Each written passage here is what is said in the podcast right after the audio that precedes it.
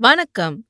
நீங்கள் கேட்டுக்கொண்டிருப்பது புஷ்பலதா பார்த்திபனின் கதை செண்டு. அமரர் கல்கி அவர்களின் பொன்னியின் செல்வன் பகுதி இரண்டு சுழற்காற்று. அத்தியாயம் பதினெட்டு துரோகத்தில் எது கொடியது? பழந்தமிழ் நாட்டின் சரித்திரத்தை படித்தவர்கள் அந்நாளில் பெண்மணிகள் பலர் சமூக வாழ்வின் முன்னணியில் இருந்திருப்பதை அறிவார்கள். மன்னர் குலத்தில் பிறந்த மாதரசிகள் மிகவும் கௌரவிக்கப்பட்டார்கள். சோழகுலத்தில் பிறந்த பெண்மணிகளும் வாழ்க்கைப்பட்ட பெண்மணிகளும் சொந்தமாக சொத்துரிமை பெற்றிருந்தார்கள். ஒவ்வொருவருக்கும் தரவாரியாக கிராமங்களும் நன்செய் புன்செய் நிலங்களும் கால்நடை செல்வமும் இருந்தன. இந்த உடைமைகளை அவர்கள் எவ்வாறு உபயோகித்தார்கள் என்பதை முக்கியமாக கவனிக்க வேண்டும். பலர் ஆலயங்களில் தங்கள் பெயரால் பலவித திருப்பணிகள் நடைபெறுவதற்கு சொத்துக்களை உபயோகப்படுத்தினார்கள். திருவிளக்கு ஏற்றுதல் திருமாலை புனைந்து சாற்றுதல் தேசாந்திரிகளுக்கும் சிவனடியார்களுக்கும் திரு அமுது செய்வித்தல் ஆகியவற்றுக்கு பல அரசகுல மாதர்கள் நிபந்தங்கள் ஏற்படுத்தி சிலாசாசனம் அல்லது செப்பு பட்டயத்தில் அவற்றை பொறிக்கும்படி செய்தார்கள். அரண்மனை பெண்டீர் ஆலய திருப்பணி செய்தல் அந்த நாளில் பொது வழக்கமாயிருந்திருக்க சுந்தர சோழரின் அருமை புதல்வி குந்தவை பிராட்டி மட்டும் வேறொரு வகை அறத்துக்கு தம் உடைமைகளை பயன்படுத்தினார். நோய்பட்டிருந்த தம் தந்தையின் நிலையைக் கண்டு இறங்கியதனால்தானோ என்னமோ அவருக்கு நாடெங்கும் தர்ம வைத்திய சாலைகள் நிறுவ வேண்டும் என்னும் ஆர்வம் உண்டாயிற்று. பழையாறையில் பராந்தக சக்கரவர்த்தியின் பெயரால் ஓர் ஆதுரசாலை ஏற்படுத்தியிருந்ததை முன்னமே பார்த்தோம். அதுபோலவே தஞ்சையில் தன் தந்தையின் பெயரால் ஆதுரசாலை அமைப்பதற்கு குந்தவை தேவி ஏற்பாடு செய்திருந்தார். இந்த விஜயதசமி தினத்தில் அந்த ஆதுரசாலையை ஆரம்பிக்கவும் அதற்குரியதான சாசனங்களை எழுதிக் கொடுக்கவும் ஏற்பாடாகியிருந்தது. தஞ்சை கோட்டைக்கு வெளியே உள்ள புறம்பாடியில் பெருமாள் கோயிலுக்கு எதிர்ப்பட்ட கருட மண்டபத்தில் சுந்தர சோழ ஆதுரசாலையின் ஆரம்ப வைபவம் நடந்தது. திருமால் காக்கும் தெய்வமாதலாலும் கருடாழ்வார் அமுதம் கொண்டு வந்தவராதலாலும் விஷ்ணு கோயிலையொட்டிய கருட மண்டபத்தில் குந்தவை பிராட்டி ஆதுரசாலையை ஏற்படுத்தி வந்தார். இந்த வைபவத்திற்காக தஞ்சை நகர மாந்தரும் அக்கம்பக்கத்து கிராமவாசிகளும் கணக்கற்றவர்கள் கூடியிருந்தார்கள்.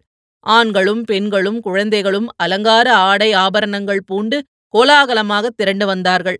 சோழ சக்கரவர்த்தியின் உடன் கூட்டத்து அமைச்சர்களும் பெருந்தர சிறுதர அதிகாரிகளும் சிலாசாசனம் பொறிக்கும் கல் தச்சர்களும் செப்பு பட்டயம் எழுதும் விஸ்வகர்மர்களும் அரண்மனை பணியாளர்களும் ஏராளமாக வந்து கூடியிருந்தார்கள்.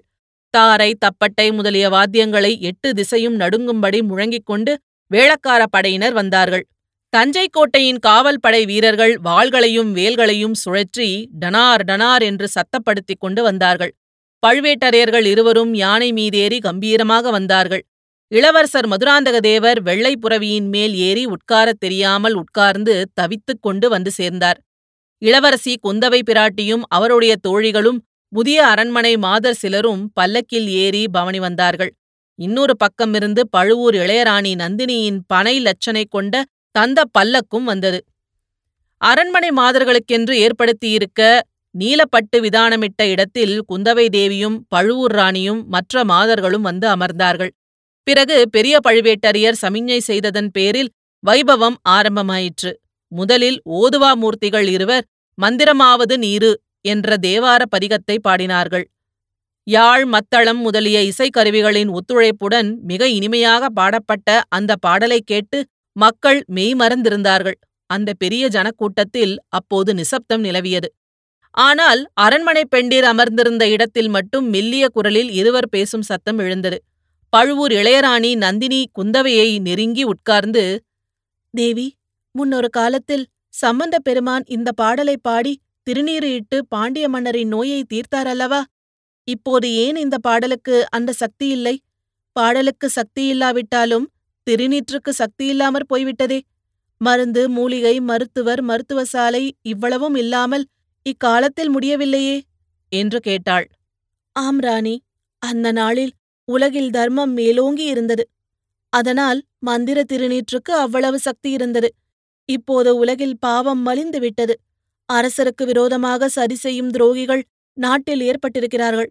இப்படியெல்லாம் முன்னே நாம் கேட்டதுண்டா? ஆகையால்தான் மந்திரத்தின் சக்தி குறைந்து மருந்து தேவையாகிவிட்டது என்று இளைய பிராட்டி கூறி பழுவூர் இளையராணியின் முகத்தை உற்று பார்த்தாள். நந்தினியின் முகத்தில் எவ்வித மாறுதலையும் காணவில்லை. அப்படியா? அரசருக்கு விரோதமாக சதி செய்யும் துரோகிகள் இந்த நாளில் இருக்கிறார்களா? அவர்கள் யார்? என்று சாவதானமாக கேட்டாள். அதுதான் எனக்கும் தெரியவில்லை. சிலர் ஒருவரை சொல்கிறார்கள் சிலர் இன்னொருவரை சொல்கிறார்கள். எது உண்மை என்று கண்டுபிடிப்பதற்காக இன்னும் சில நாள் இங்கேயே இருக்கலாம் என்று பார்க்கிறேன். பழைய அறையில் இருந்தால் உலக நடப்பு என்ன தெரிகிறது? என்றாள் குந்தவை. நல்ல தீர்மானம் செய்தீர்கள். என்னை கேட்டால் இங்கேயே நீங்கள் தங்கிவிடுவது நல்லது. இல்லாவிட்டால் ராஜ்யம் குட்டி சுவராய் போய்விடும். நானும் உங்களுக்கு என்னால் முடிந்த உதவி செய்வேன். எங்கள் வீட்டில் விருந்தாளி வந்திருக்கிறான். அவனும் தங்களுக்கு உதவி செய்யக்கூடும். என்றாள். அது யார் விருந்தாளி? என்று குந்தவை கேட்டாள். கடம்பூர் சம்புவரையர் மகன் கந்தமாறன். தாங்கள் அவனை பார்த்திருக்கிறீர்களா? தென்னை மர உயரமாய் வாட்டசாட்டமாய் இருக்கிறான். ஒற்றன் என்றும் துரோகி என்றும் ஒயாமல் பிதற்றிக் கொண்டிருக்கிறான். ராஜதுரோகத்தைப் பற்றி சற்று முன் சொன்னீர்களே. ராஜதுரோகத்தைக் காட்டிலும் பெரிய துரோகம் இன்னதென்று தங்களால் சொல்ல முடியுமா? நன்றாய் சொல்ல முடியும். கைப்பிடித்த கணவனுக்கு பெண்ணாய் பிறந்த ஒருத்தி துரோகம் செய்தால் அது ராஜதுரோகத்தைக் காட்டிலும் கொடியதுதான். இப்படி சொல்லிவிட்டு குந்தவை தேவி நந்தினியின் முகத்தை உற்று பார்த்தாள். அவள் எதிர்பார்த்த மாறுதல் ஒன்றும் நிகழவில்லை. நந்தினியின் முகத்தில் முன்போலவே மோகனப் புன்னகை தவழ்ந்தது. தாங்கள் சொல்வது ரொம்ப சரி. ஆனால் கந்தமாறன் ஒப்புக்கொள்ள மாட்டான். எல்லாவற்றிலும் கொடிய துரோகம் சிநேகித துரோகம் என்று சொல்வான். அவனுடைய அருமை நண்பன் என்று கருதிய ஒருவன் ஒற்றனாக மாறிப்போனதுமல்லாமல் இவனுடைய முதுகில் குத்தி போட்டுவிட்டு ஓடிப்போய்விட்டானாம் அது முதலாவது கந்தமாறன் இவ்விதம் பிதற்றிக் கொண்டிருக்கிறான். யாரவன்? அவ்வளவு நீசத்தனமாக காரியத்தை செய்தவன்? யாரோ வந்தியத்தேவனாம். தொண்டை நாட்டில் திருவல்லம் என்னும் ஊரில் முன்னம் அரசு புரிந்த வாணர் குலத்தை சேர்ந்தவனாம். தாங்கள் கேள்விப்பட்டதுண்டா? குந்தவை தன் முத்து போன்ற பற்களினால் பவழ செவ்விதழ்களை கடித்துக் கொண்டாள். இப்போதோ கேட்ட மாதிரி இருக்கிறது. பிற்பாடு என்ன நடந்தது? பிற்பாடு என்ன? கந்தமாறனை முதுகில் குத்தி போட்டு அவனுடைய சிநேகிதன் ஓடிவிட்டான். அந்த ஒற்றனை பிடித்து வருவதற்கு என் மைத்துனர் ஆள்கள் அனுப்பியிருப்பதாக கேள்வி. அவன் ஒற்றன் என்பது எப்படி நிச்சயமாய் தெரியும்? அவன் ஒற்றனோ இல்லையோ? எனக்கென்ன தெரியும்? சம்புவரையர் மகன் சொல்வதைத்தான் சொல்கிறேன். தாங்கள் வேண்டுமானால் நேரில் அவனிடமே கேட்டு எல்லா விவரமும் தெரிந்து கொள்ளலாம். ஆமாம் சம்புவரையர் மகனை நானும் பார்க்க வேண்டியதுதான். அவன் பிழைத்ததே புனர்ஜென்மம் என்று கேள்விப்பட்டேன். அப்போது முதலாவது பழுவூர் அரண்மனையிலேதான் அவன் இருக்கிறானா? ஆமாம் காயம்பட்ட மறுநாள் காலையில் நம் அரண்மனையில் கொண்டு வந்து போட்டார்கள். காயத்துக்கு வைத்திய சிகிச்சை செய்ய வேண்டிய பொறுப்பும் என் தலையில் விழுந்தது. மெதுவாக உயிர் பிழைத்துக் கொண்டான். காயம் இன்னும் முழுவதும் ஆறியபாடில்லை நீங்கள் பக்கத்திலிருந்து பராமரித்து இன்னும் முழுதும் குணமாகவில்லை என்பது ஆச்சரியமான விஷயந்தான். ஆகட்டும் ராணி நான் அவசியம் வந்து அவனை பார்க்கிறேன். சம்புவரையர் குலம் நேற்று முந்தாநாள் ஏற்பட்டதா? பராந்தக சக்கரவர்த்தியின் காலத்திலிருந்து வீரப்புகழ் பெற்ற குலமல்லவா? அதனாலேதான் நானும் சொன்னேன் கந்தன்மாறனை பார்க்கும் யாஜத்திலாவது எங்கள் ஏழை அரண்மனைக்கு எழுந்தருள்வீர்களல்லவா என்றாள் நந்தினி. இதற்குள் தேவார பாடல் முடிந்தது. தானசாசன வாசிப்பு ஆரம்பமாகிவிட்டது. முதலில் சுந்தர சோழ சக்கரவர்த்தியின் திருமுகம் படிக்கப்பட்டது. நமது திருமகளார் குந்தவை பிராட்டிக்கு நாம் சர்வமானியமாக கொடுத்திருந்த நல்லூர் மங்கலம் கிராமத்தின் வருமானம் முழுவதையும் இளைய பிராட்டியார் தஞ்சை புறம்பாடி ஆதுரசாலைக்கு அளிக்க உவந்திருப்பதால் அந்த ஊர் நன்சை நிலங்கள் யாவற்றையும் இறையிலி நிலமாக செய்திருக்கிறோம் என்று அந்த ஓலையில் சக்கரவர்த்தி தெரியப்படுத்தியிருந்தார். திருமந்திர ஓலை நாயகர் அதை படித்தபின் தனாதிகாரி பெரிய பழுவேட்டரையரிடம் கொடுக்க பழுவேட்டரையர் அதை இரு கரங்களாலும் பெற்று கண்களில் ஒற்றிக்கொண்டு கணக்காயரிடம் கொடுத்து கணக்கில் பதிய வைத்துக் கொள்ளும்படி சொன்னார்.